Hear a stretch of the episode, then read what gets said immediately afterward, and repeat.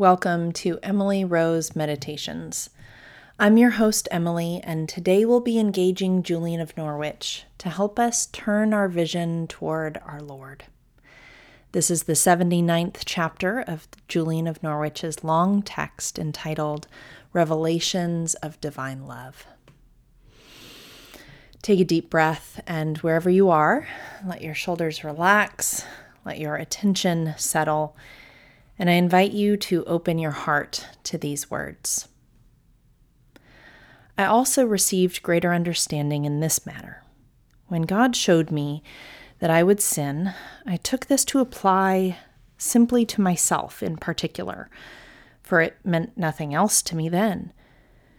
But through the great and gracious comfort of our Lord, which came later, I saw that his message applied to mankind in general that is, to everyone who is sinful and shall be until the last day. Of these I am one, I hope, through the mercy of God, for the blessed help which I saw is ample enough for us all. And here I was taught that I should see my own sin and not other people's sins, unless it is to support and help my fellow Christians. And also in this same showing, where I saw that I would sin, I was taught to fear my own instability. For I do not know how I shall fall, nor do I know the size or seriousness of sin. I longed and feared to know that, but had no answer to my question. Also, at the same time, our kind Lord showed powerfully and certainly the endlessness and unchangeableness of his love. And also how, through his great goodness and the spiritual protection of his grace, his love and our souls shall never be parted through all eternity.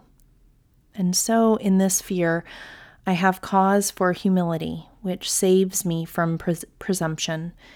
And in the blessed showing of love, I have cause for true comfort and joy, which save me from despair.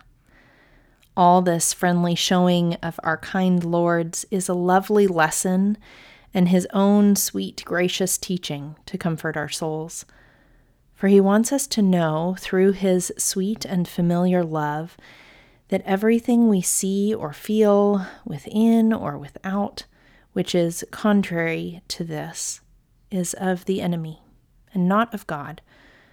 For example, if we are moved to live or guard our hearts more carelessly for the very reason that we have knowledge of His abundant love, then we must take great care. For if we have this impulse, it is flawed, and we should loathe it. It is nothing like God's will. And when we fall through frailty or blindness, then our kind Lord touches us moves us and calls us. And then he wants us to see our wretchedness and sinfulness and acknowledge it humbly.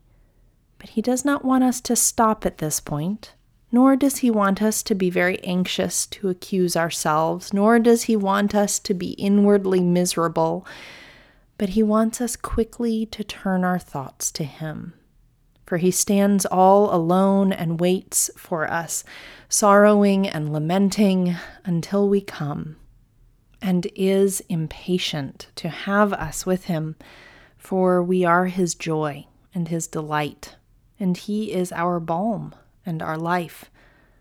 When I say that he stands alone, I omit mention of the blessed company of heaven, and refer to his function and his works here on earth according to the nature of the showing.